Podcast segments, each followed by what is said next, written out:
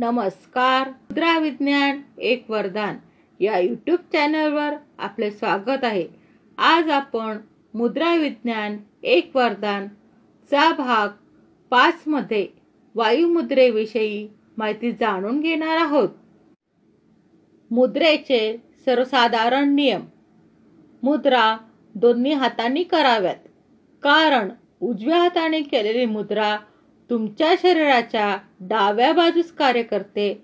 तसेच डाव्या हाताने केलेली मुद्रा तुमच्या शरीराच्या उजव्या बाजूस कार्य करते. मुद्रा कोणीही कुठेही करू शकतात. मुद्रा कोणत्याही वयाच्या व्यक्तीस करता येतात. तेथे कुठलेही वयाचे लिंगाचे जागेचे किंवा वेळेचे दिशांचे बंधन नाही.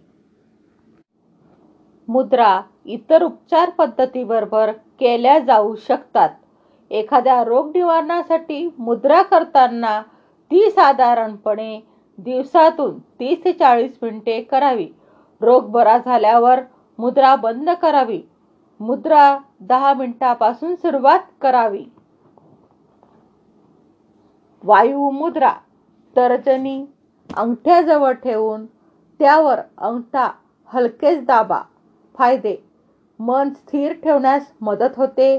जुनाट आजार जसे की पोटातील वायू संधिवात आमवात पार्किन्सन्ससारखे आजार पॅरालिसिस लखवा ह्यात फायदेशीर.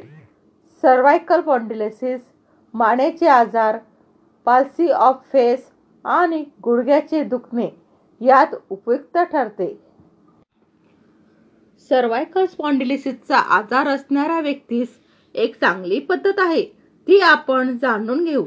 डाव्या बाजूची मान अडकलेली असेल तर मान सरळ ठेवून उजव्या मनगटातून हात उलटसुलट फिरवायचा.